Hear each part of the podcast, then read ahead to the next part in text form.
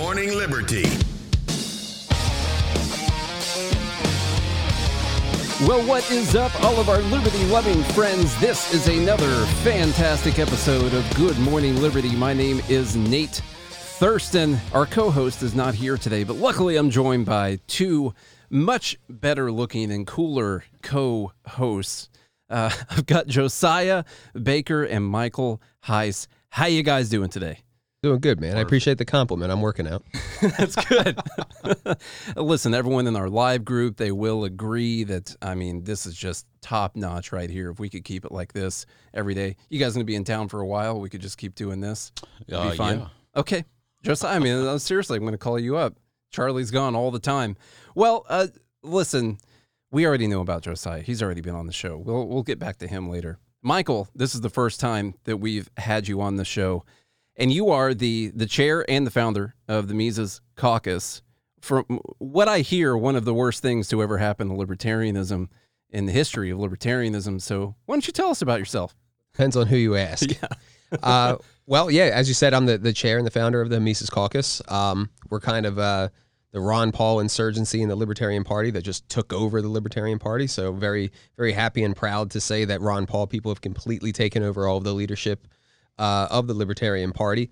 Uh, with the idea of actually having a long-term plan, perhaps for the first time in the entire history of the party, um, you know, and, and kind of just get back to principle, get back to, you know, a proper understanding of Austrian economics, which is, you know, really key in the current moment that we're in with the inflation, and uh, kind of bring back the community and the energy of that Ron Paul revolution and bring it into the LP. It's that first time with a long term plan. I mean, from what I can tell, we've got like a hundred year plan that we're already working on with the Libertarian Party. I mean, that's well, how much more long term can you go than that?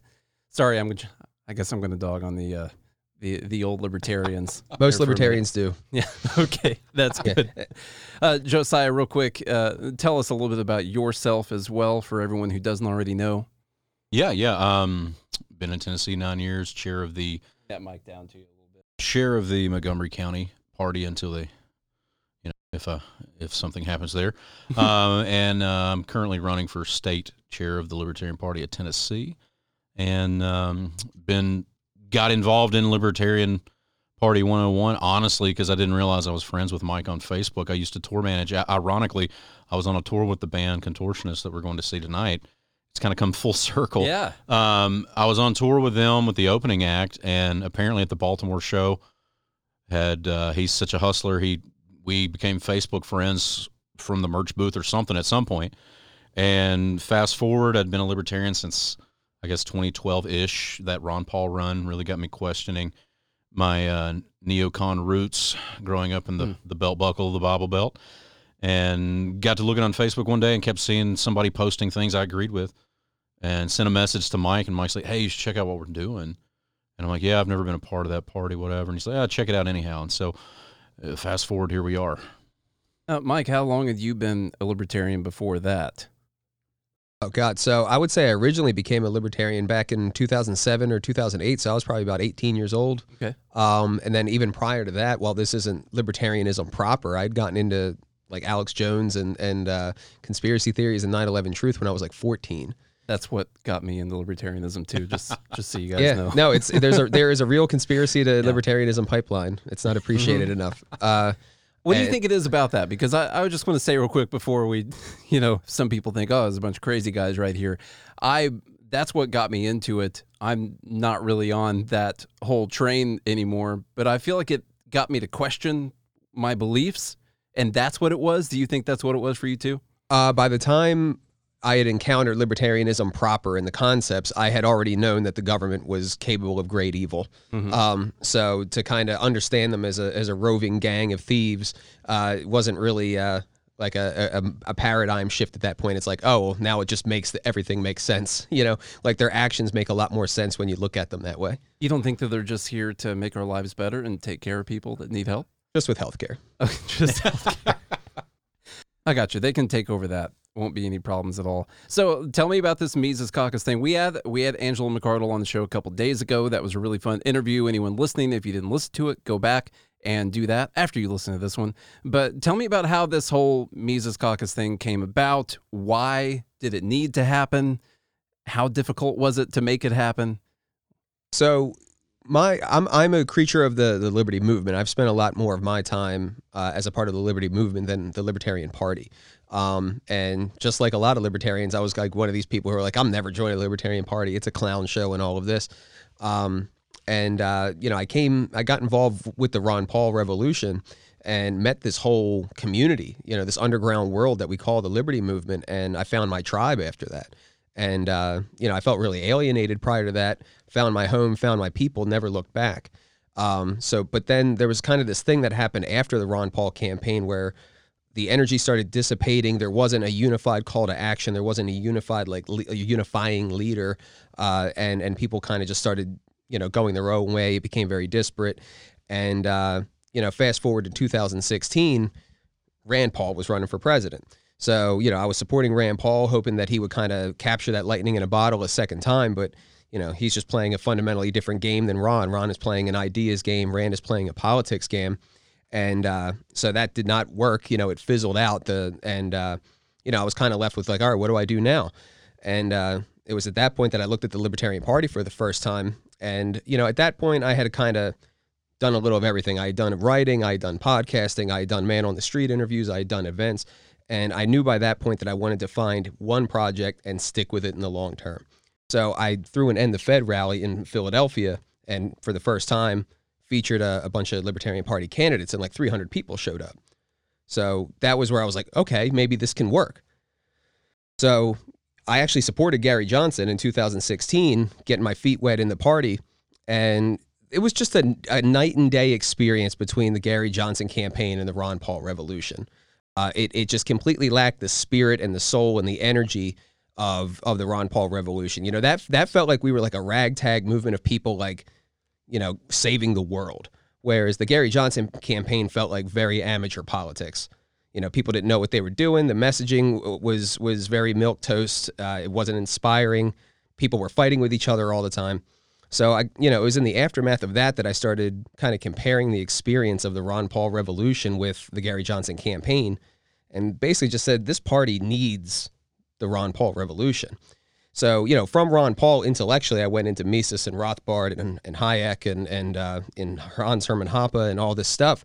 So that's kind of the, the intellectual basis for it. But I would say the spiritual, like the, the spirit of it is, is Ron Paul. So I started it. And the same day that I started the Facebook group for the caucus, the uh, now disgraced former chair of the party um, had said that the Mises Institute is the, the preferred think tank of Nazis. So then I woke up the next day and there was like 600 people and like like pissed off ANCAPs mm-hmm. in my group, and it just has been a, a you know a stone going downhill ever since.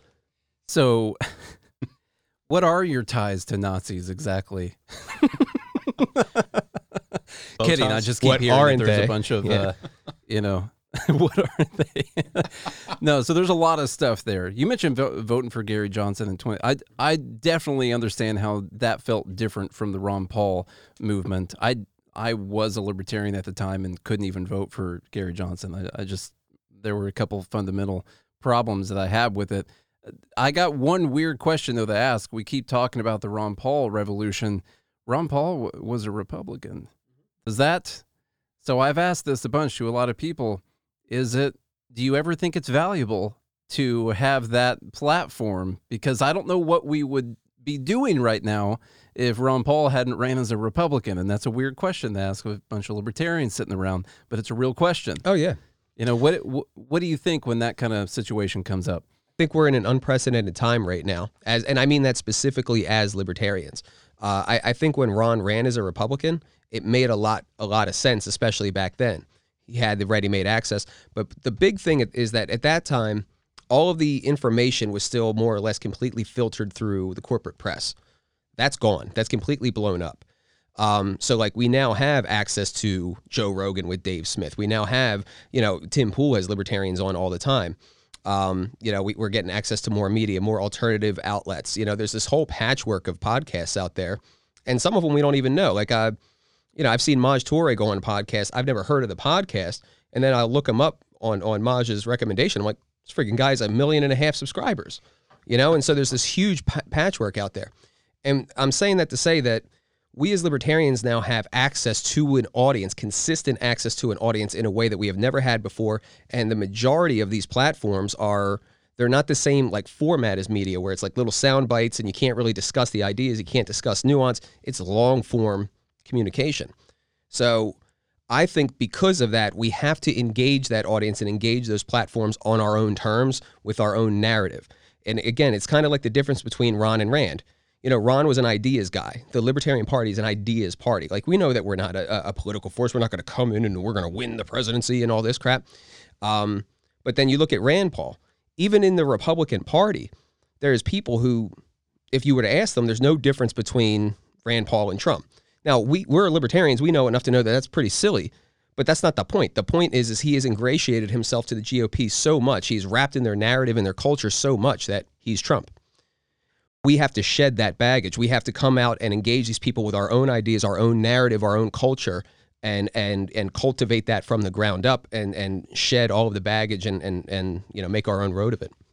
Do you think that uh, in the attempt to do that, that's why so many people have gone towards the racism and fascism and all that because they're trying to create that baggage for this type of movement? Well, there's that, and then, then the the changes that we have created to the party uh, are are substantial. Um, you know, the party for years and years now, and and part of it's a holdover of like the, the press having kind of that uh, that narrow throughway to the people but the party has been wanting to be friends with the press for a long time. That you know, we want the media attention. We need to get in the debates. We have to get coverage, um, so that they would kind of contort themselves into supporting their narratives in the in the vain hope that they would, you know, get supported by them. We're bucking that. You know, we're anti woke. We're anti press. The press is is you know the the propaganda arm of the regime. They they are the thing that that uh, circulates the narratives that uphold the state. Um, so we're not begging for that attention, and we're going completely around them to these new mediums. So of course, as that becomes more and more systemic, as they lose more and more control and more and more market share to to these new platforms, they're going to have to demonize and attack everything that that comes with that. That's why they're saying Joe uh, Joe Rogan is ingesting horse paste. That's why they're you know like we're racist. You know we don't we're we're bucking back against the progressive narrative and, and the media itself. So I uh, I wanted to. I was going to mention this earlier, but I'm not a member of the Libertarian Party yet. Josiah yeah. knows this. He's been working on me for a little yeah. bit. And he said, "Well, wait." So you're telling me there's a chance? wait till he's like, wait till I bring my guy Michael in here. He's going to be able to turn this around. Now, I talked to, um, I talked to Angela, and that was uh, that was very helpful too. Uh, I'm I'm still working on it. Like I I, it's like I want to do it, but I have these reservations and I really want to know what the plan is going forward because I want to know that I'm not just wasting my time or any energy that I might expend in the process. And of course, with all the stuff that people are throwing out there, uh, you also want to make sure that you're not associated with something that is actually bad. And I'm really good at picking through all the BS, so I know, you know, that's not really a problem right now. But anyway, like, tell me a little bit about the plan that you you have. I know Josiah has told me some stuff. Like, what are we going to do to be different from what the last regime was doing? Gotcha. So, um, we the caucus, we have what we call our four prong strategy. Um, now, I will say that 80% of our effort has gone into one of these prongs up to this point, and that was the takeover, the takeover of the Libertarian Party. That is one prong that we call party organizing. So that's recruiting people, creating new county uh, affiliate parties, you know, organizing for their state conventions, all of that stuff.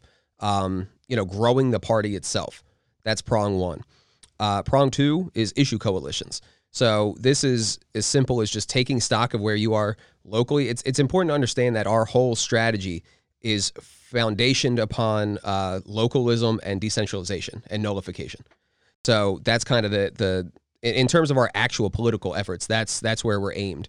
So the issue coalition stuff is something as simple as just taking stock of your locality, um, you know, whether you're a red town or a blue town, and then kind of exploit the gap that exists between the political establishment there and the rank and file. So, for example, you know, if you're in a, a really red town, chances are the rank and file there are supportive of the Second Amendment, um, but they might not, you know, the the, the politicians that are elected there, they might not be as strided in their support for the Second Amendment as the rank and file. So we can exploit that gap and come in with ready made legislation for, say, a gun sanctuary and and push the right to be better on the issues of overlap with us. We have to come in and be the catalyst, though. We have to be the thing to push it. And the same thing with the left. If you're in a highly blue town and they don't have decriminalization, we have already got ordinances ready to go for that. I've done this in my town. I live in a in a 70% blue town um, and got weed decriminalized this way. So, you know, that's that's the issue coalition strategy, working with groups that are not libertarian to kind of get those areas of overlap and kind of leave everything else at the door.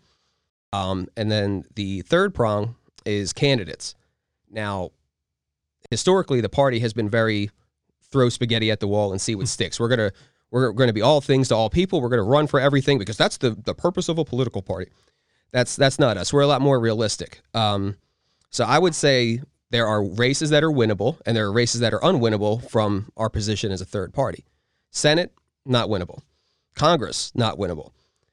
City council is winnable though, you know, and and uh, so city council is a really really important seat, and I think a lot of people are rediscovering how important these seats like sheriff and city council and mayor and school board are uh, in the aftermath of the COVID regimes.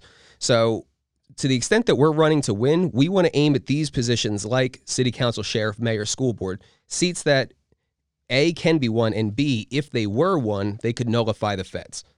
That's the big thing, nullifying the feds.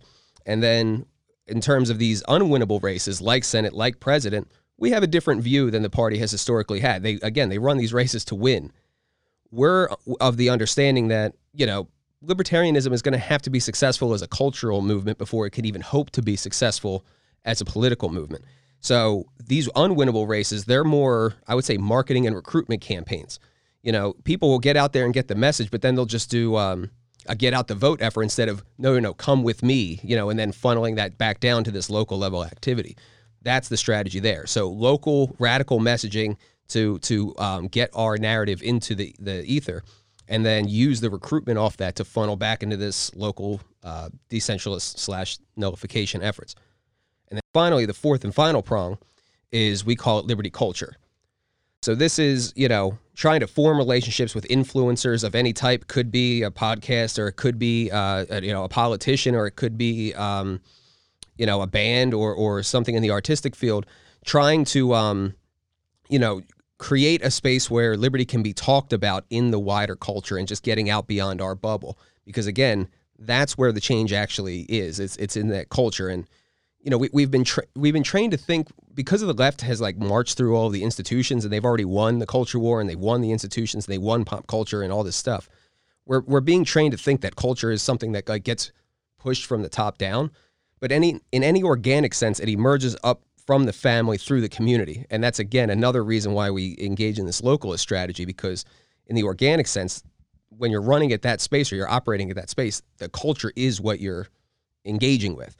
So we want to plant seeds there all over the place to kind of create this patchwork of screw screw you to the feds wherever we can get it. So that's that's the overall strategy. End it right there. I mean, I like that. That's it, good. It makes sense, right? Josiah, you're right, man. That's who I needed to talk to.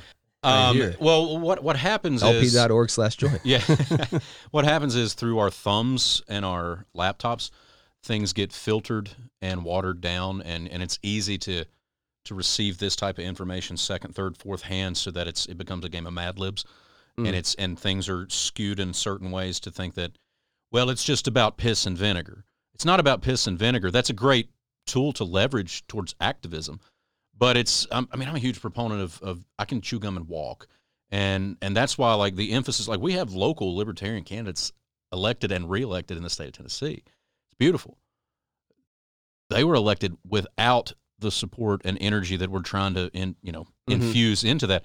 I mean, I, I- I get chills thinking about the possibilities, and when you're able to break that down in a nice elevator uh, pitch to someone, I don't know anybody that doesn't really hear that in good faith and go, "Oh, okay, I can see how that's doable. Because realistically, you know, I, I blame the Robin Williams movie Man of the Year for a lot of like illusions of grandeur of oh we can accidentally win a third party presidential race not to say that can happen but let's give it a couple hundred years Hmm. because the culture is so far over here um, winning in, i mean how can honestly though from a responsibility standpoint how can we in good faith say that we deserve that when we can't win our own backyards And Yeah. this is a playbook of winning our own backyards, winning our, our local communities step by step, street by street, and building a foundation. Otherwise, we're building a house on the sand with no solid foundation here. And that's why this is a viable thing to me. And that's that's that's that's my pitch to run for state chair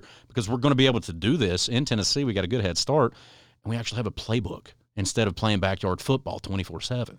What libertarians have to realize, and it sounds like you guys have, is that what would happen if we elected a libertarian president right now in twenty, say twenty twenty four, a libertarian gets elected, they would get impeached by the end of January. Oh yeah. They they they would be gone. It it would be or worse. I mean, it would. It would probably be or worse because impeachment is already the Overton window on that doing Yeah, anything has yeah. moved. I think I, think the bigger question, and Dave Smith has brought this this up, is what would what would what will have had already happened to the country on a cultural level for a libertarian to win the White House?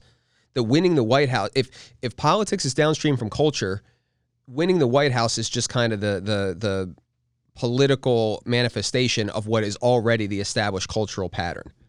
That's the big thing there. Yeah. And we're much closer to electing AOC than we are to electing Dave Smith, in my opinion, right now. Unfortunately, uh, no offense to As a, as to a total net culture. I don't know about that. I, Really? uh, the reason I say that is I hope you're right. I, I'm- I'm didn't. I didn't see it. the video, so I'm, I'm saying this secondhand. But apparently, there was just a town hall in her district where Saw she it. got grilled really hard, and and you know, Yeah. seemed was like visibly taken aback. Maybe you can. Mhm. Yeah, I did. I did see that. He, they were grilling her on being, uh, you know, against the, uh, I guess, the establishment, the war, about her supporting the uh, all the money we're sending to Ukraine and all that. And and uh, yeah, it was it was really good. We'll probably play it on the show sometime uh, next week. And I hope that. I hope that those little cracks are appearing. I think we get little wins every now and then where we notice that the culture is kind of changing a bit. And you see it in the market too. You see all these people that are getting their shows canceled Mhm. and anchors, you know, losing their spots, and the, the market starts to speak. Like people aren't really uh, down with that as much as they would like to think people are down with that. So I guess uh, hopefully you're you're right about that whole thing. One of the dangerous things too about people like the Squad and AOC, because I listen to a ton of actual leftists like Jimmy Dore, because they're they're a good litmus test of how actual leftists who probably have read a book are, and they call people like the Squad and AOC they're basically extreme centrist captured. They're they're lipstick leftists. they they can say the things they, they they can talk in the primary, but when they get in there, they're no different than McConnell. They're no different than uh, any anybody else that's been up there 127 years. They are corporatists to the core. They they don't they they know how to say the words. Actions don't matter. Mhm. Um, you know, uh, um, traditionally, but they're they're just as they're just as middle of the road as anybody else up there once they get there. And actual leftists will tell you that. I mean, I I, lo- I listen to Jimmy Dore as much as I do Ben Shapiro because I like to hear. Um, it's it's a really really hard to listen to both of them. It's almost like panned one pan left, one pan right, but you get a good boiled down state of where people that are true believers in their stances are. Yeah, Um, and so I try I try to do that. I got big ears, so I can pick I have up. a hard time listening to leftists talk about. I get really frustrated. I will admit I have an easier time listening to Ben Shapiro than than Oh yeah, yeah. anyone I, else. I mean, on certain things, But- absolutely, absolutely. Dore, I love Jimmy Dore because he is really good on on war. yeah. It's also funny. He's he is funny. that it, that does make things go down sweeter. Um, he also added Kurt Metzger, which is a great writer um, from comedic efforts, but but that's enough on that. I uh, speaking of, uh, I don't know, some people on the left that are uh, getting close. They're good on some things. Like, what about Rogan? We've been talking about him a lot lately. He's so close. What Hmm. would you say to him to push him over the? I mentioned on the podcast a couple days ago that I was disappointed that he's talked to Dave Smith so many times and that he still was like, "Oh yeah, we gotta have UBI, man. Gotta gotta do that." But then you hear him talking to the founder of the Rolling Stone, saying like, "Oh, you can't have the government." Uh, regulating the internet, they'll just do it in their own best interest. You can't trust them to do that. They lied us into Iraq and and uh, horse paste and and all this stuff. It's like he gets it. He's so close. What is it for people that they can't push over that edge? What do you think? For me, I think a big part of it is, and, I think I got lucky in this sense. Um, in order to have a, a change in your, uh, such a radical change in your worldview, especially when you're, you know, he's in his fifties, right? Mhm. Um, there's there's a sense in which you kind of have to um, contravene your whole lived experience or your identity to a certain extent, and that could be a very painful thing to do. Um, so I mean, I will say I'm just I'm grateful that he is in the position he's in and as open minded as he's in. I don't necessarily need him to to be a libertarian.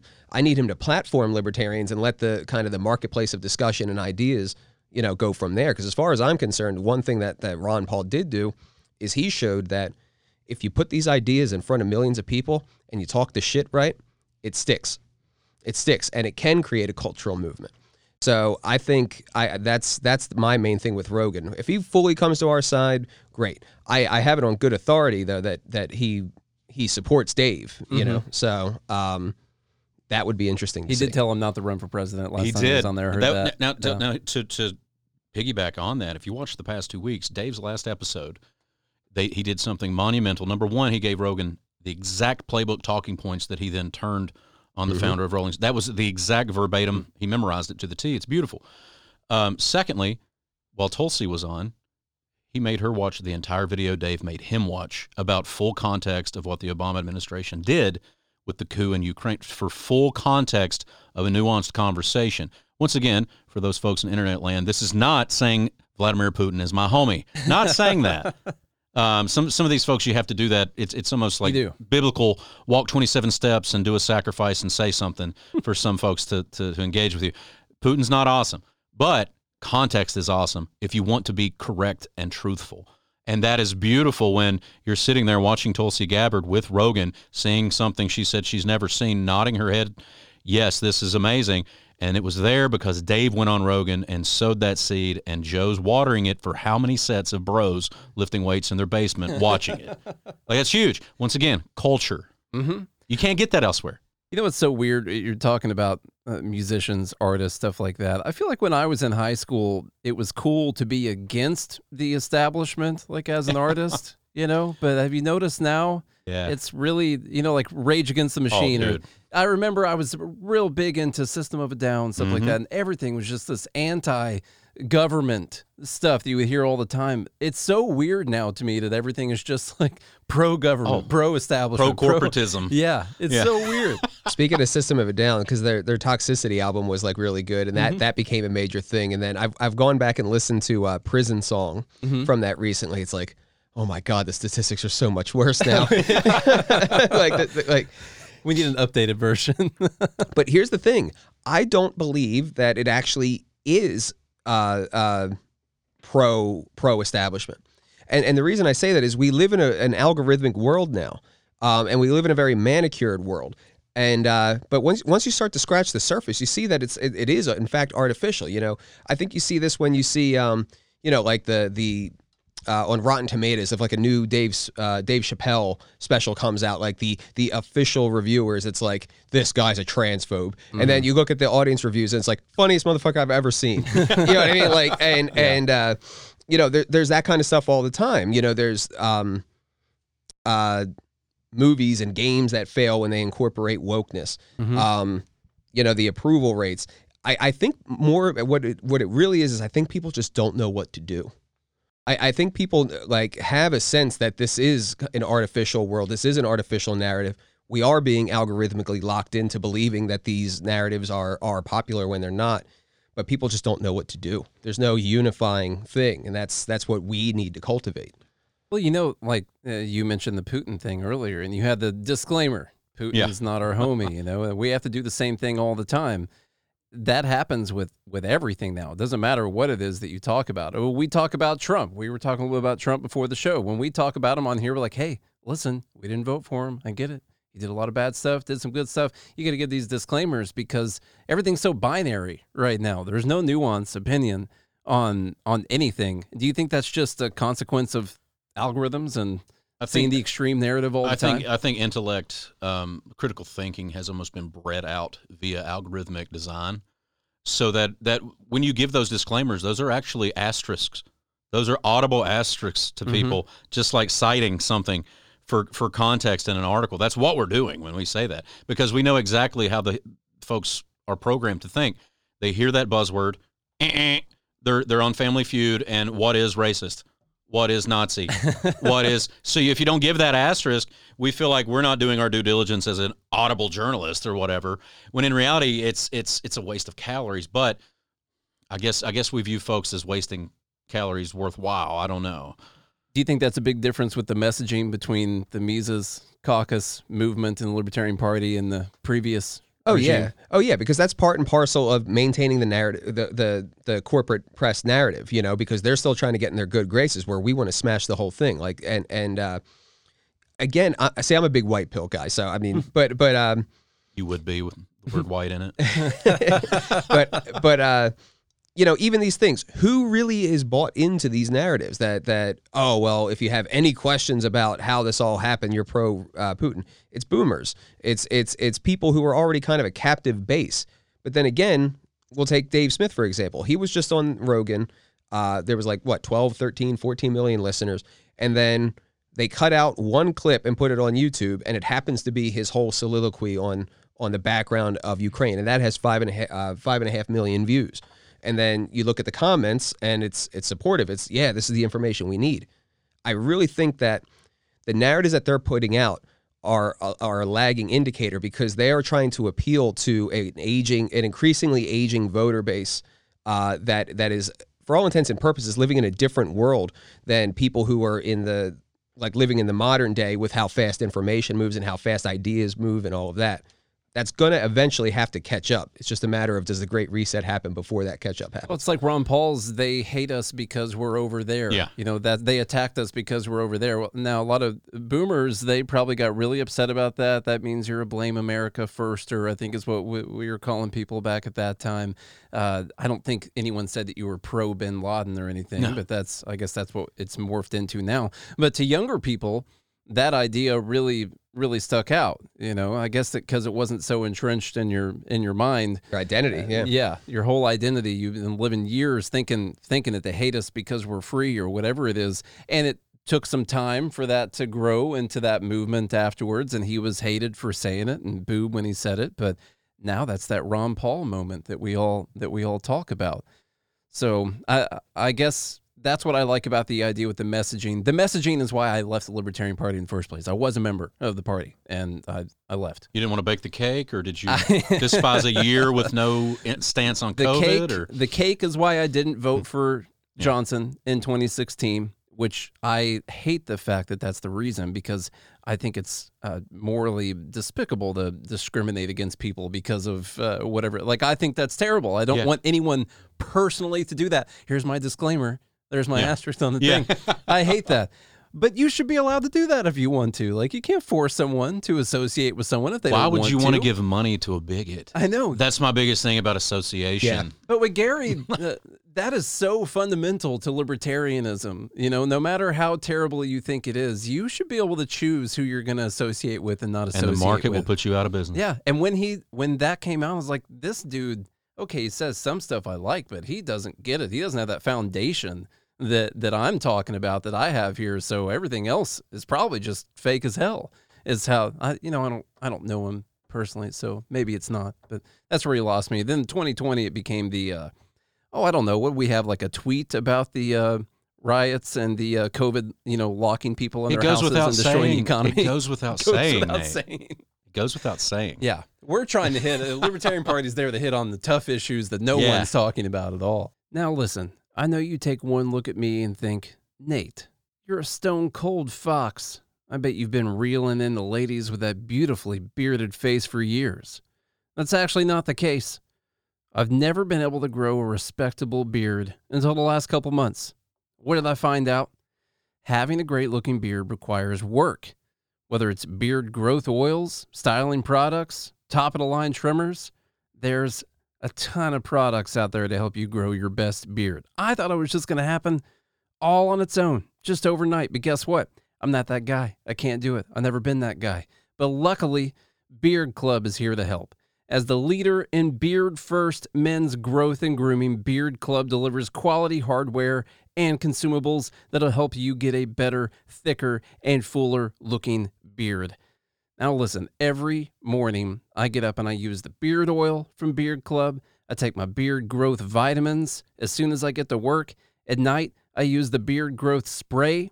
And a couple times a week, I use the Derma Roller, which stimulates those stubborn, lazy hair follicles that have been letting me down all these years. That's right, I got the beard growth kit from the website. And if you've had a lot of issues like I have, uh, then that's the one that I would personally recommend. But if you're already on track and you're already growing that beard, they got a lot of really great products too. I'm just I'm just not up that ladder yet. But after a couple months using these products, holy crap, my beard is actually looking better, fuller, more legit, and I finally have the confidence to go to a Libertarian Party convention and hang out with all those other classical libertarian beards. So head over to beardclub.com slash GML, take the beard quiz, and use my code GML at checkout.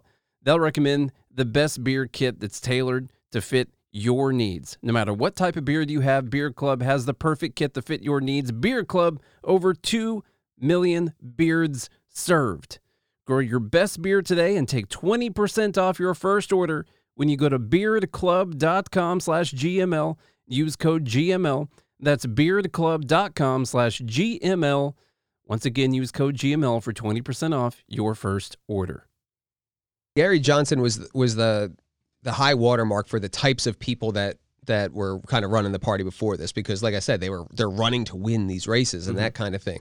So, you know, they'll look at that and they'll say, well, Gary Johnson got 4.3 million votes. It's the most votes that we've ever gotten in a, for a presidential candidate in the party uh, in its whole history. Isn't that a huge success? Uh, and then my answer to that is, okay, I guess that's a success along certain metrics, sure. But um, where's the movement? Yeah. Where's the Gary Johnson movement? Where, like, because there's a Ron Paul revolution that lasts to this day, you know, and, and, but he didn't get 4.3 million votes. Gary Johnson did. Where's that? Nobody can answer that question. You know, where's all the members that he brought into the party? Where's all these like people who were like, you know, I heard Gary Johnson speak, and then it just like made me want to read like a thousand page libertarian manifesto, man. Like I was so inspired. It does it doesn't exist because it was fundamentally a political movement. It wasn't an ideas movement. And and ideas inform our actions and then the actions change the culture. So like we have to get, hit people in the mind first. It was on the Tulsi episode this past week with Rogan. He said it verbatim. I voted for Gary Johnson twice, and I voted for Jorgensen twice, and it was a protest, or once, and it was a protest vote because I had to hold my nose. And I, I said, why not? This is a protest vote. We want more than a protest vote. Yeah. We want we you know that we're tired of playing defense. Um, have someone who can speak the values with convention, conviction, inspire, and have someone give someone a reason to vote for you, not you know whatever, and and will continue to infect uh, this culture. And I will say this too earlier. Um, obviously, because this is some pushback that you get to. Oh, you guys are just about alt media. There's there's there's value in cable news. Yeah, there is. Guess what? What tune into Michael Rectenwald this week? Who's going to be on Laura Ingraham? He's not on the B list channels. He's on the A list channels. Maj on the A list channels. You know, CPAC. yeah, he's yeah, CPAC. CPAC. yeah. Like like we, we we can get those. It, it's not like we're not chewing gum and walking. We're chewing gum, walking, and blowing bubbles. You just got to pay attention. Yeah, well, I mean, Dave Smith is already getting on the biggest show that there is out there. So, I mean, arguing about media attention, you're talking about a bunch of shows that have way less people watching Yeah. them than than Rogan. And I understand the, the demographic age split versus dollars spent towards campaign metric. I agree. That's why Dave is on Kennedy 24 7. That's why, you know, Maj is on CPAC giving speeches. That's why Michael Rectenwald is literally out pushing his new book all this week on Fox. Mhm. Fox, not not business, Fox. Well, and Dave also gets on more corporate press than anybody else too, because not only does he get on Kennedy, but he's friends with Greg Gutfeld. He used to have a, a talking spot on uh, the S.E. Cupp show. I don't want to name drop, but Dave might be on a Fox News sh- proper show here soon. Um, You know, I'll just leave it at that. Okay. Um, and uh, you know, he just uh, talked with uh, not Laura, uh, Megyn Kelly. He was just on there. He was just on Dr. Drew. Um, you know, so there's just nobody who's getting the message out more, in my opinion, than Dave Smith, and I don't think it's particularly close, whether it's alternative or corporate. So does that mean that that should be the guy that is the the candidate? Yes. Yes. Yes. Yeah. I'm I'm I'm down. Because because here's the other metric. Not only is he getting out there and and you know saying this stuff to people, but the result of him, he's also producing the most results in term of uh, changing the party itself or or growing the party itself.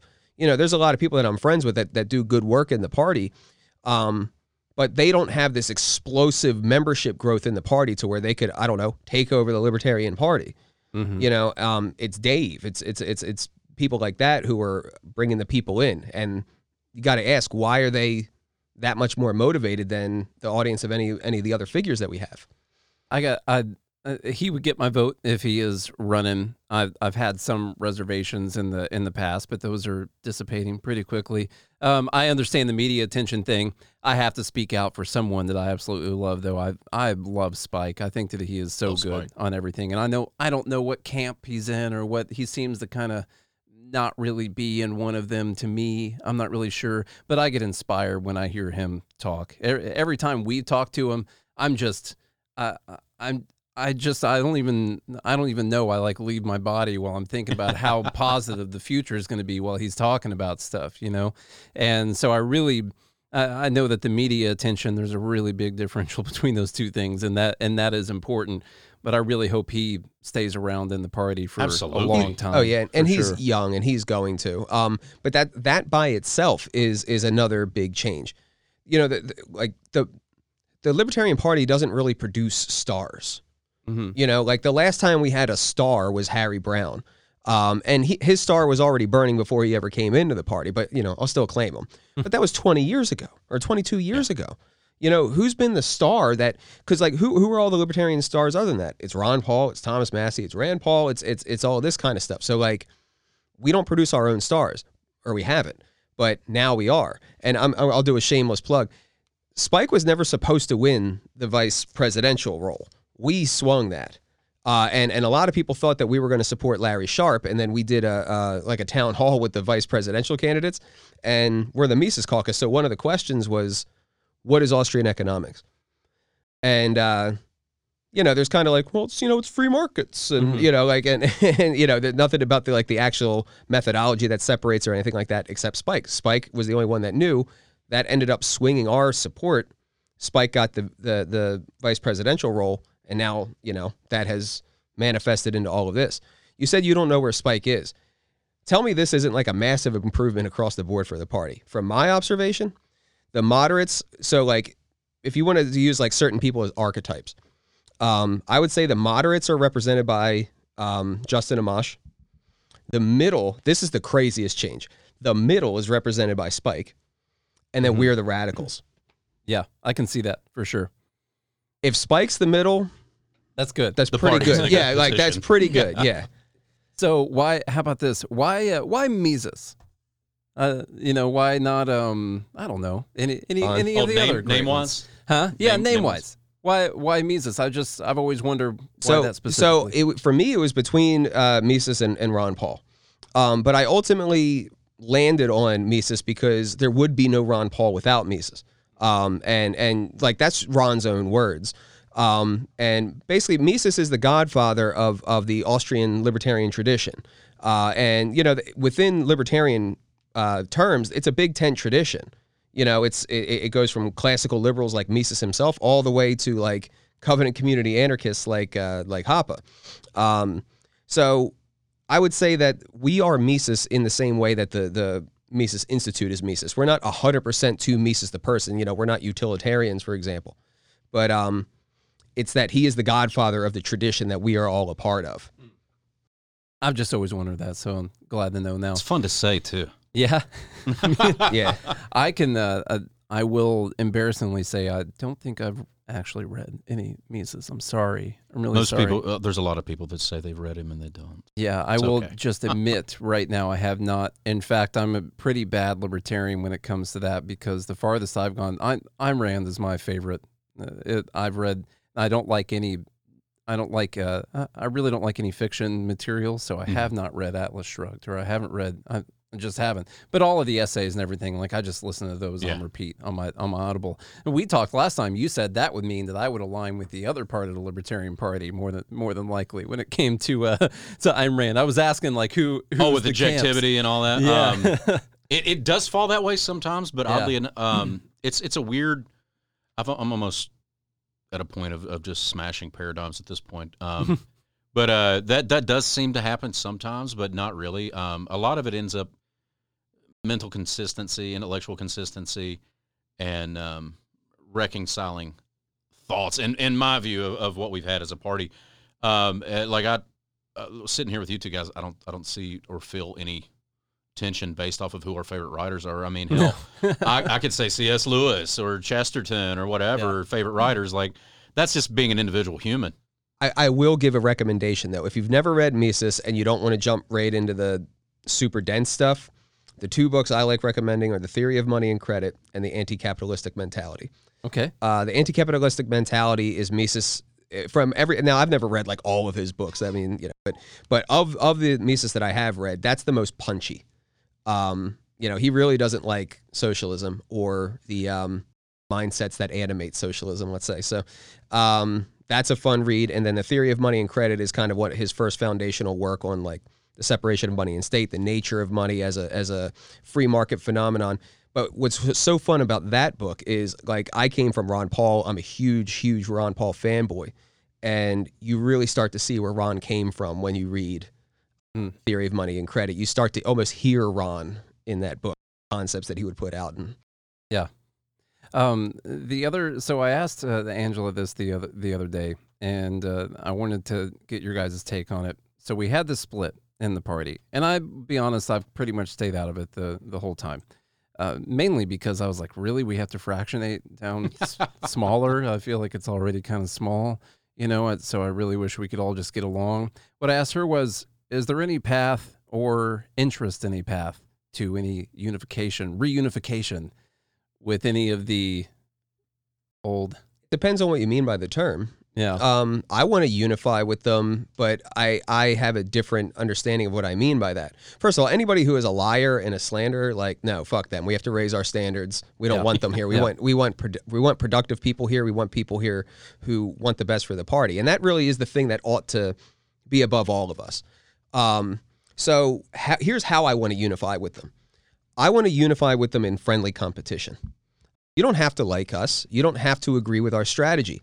Um, and I would invite you to, you know, kind of create your own vision, your own marketing strategy, your own messaging strategy, your own long-term strategic goal, all of that stuff, and then compete with us. And you know what? There might be things that we're wrong about that they're right about.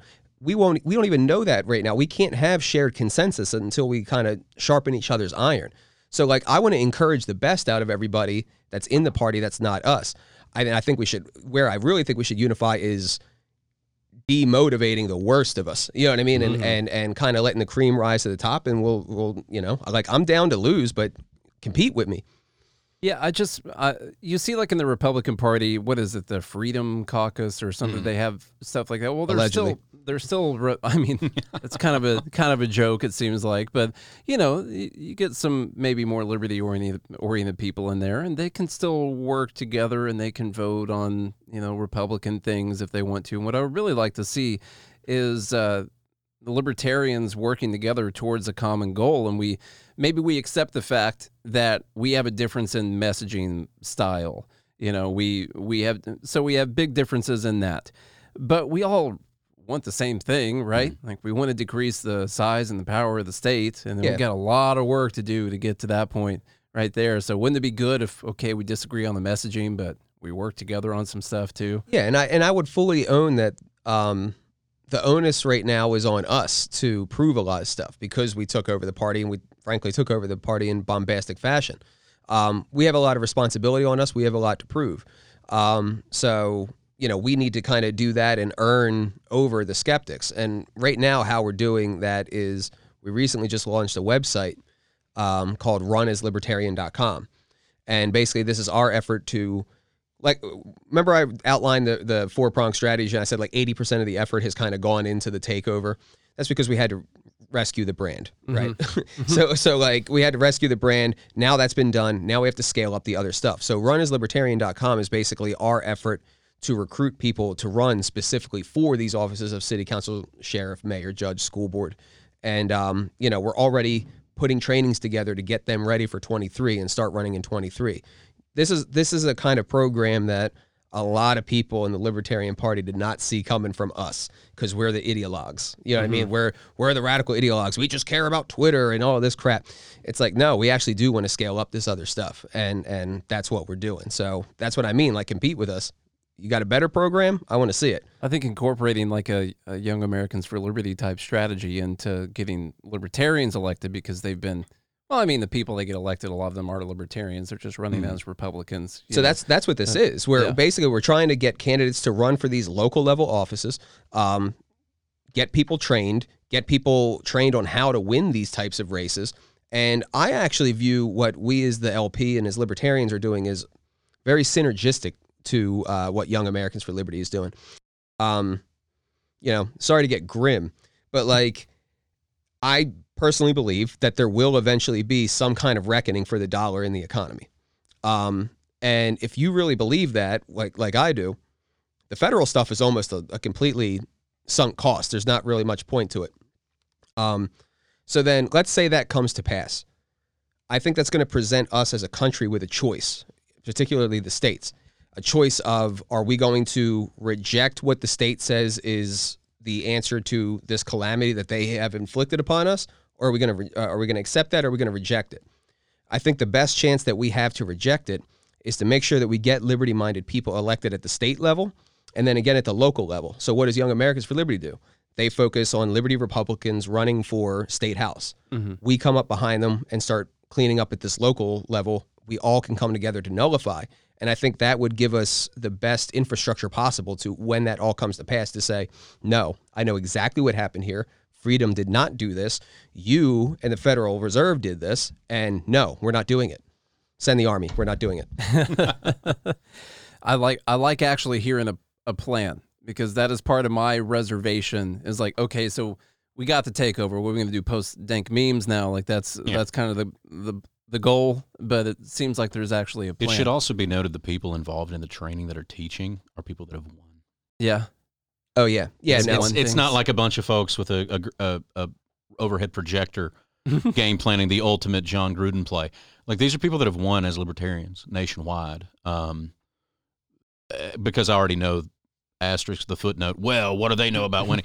These are people that have won elections. Mm-hmm. types of races that we're targeting. They're people who Yeah. have won those Yeah. races. So we're Yeah. developing, we're both developing in-house training to kind of get the community teaching the community, but we're also leaning on outside organizations like the Leadership Institute and going to be doing monthly training. So like we've already got something like 120 signups to run as libertarian.com. That's some of that's candidates, some of that's campaign managers, but we're getting these people, we're doing monthly training starting this month to get them ready for races next year. So then the idea is we we get as many of these candidates running as possible. We get them trained, we get them used to door knocking, campaigning, all of that. That leads us into 24 with Dave. People are now maximally ready for for that campaign. Dave gets the support of all these different figures that should give us more attention and more uh, energy than we've ever gotten. That that those people come in, we now have an organizational infrastructure that has never existed in the party. What is historically what's happened with the party with these presidential races is they're more or less glorified jobs programs. Um, they they they don't organize these people. They just get them to like go get the get out the vote. Um, so then there's no effort to actually recruit them.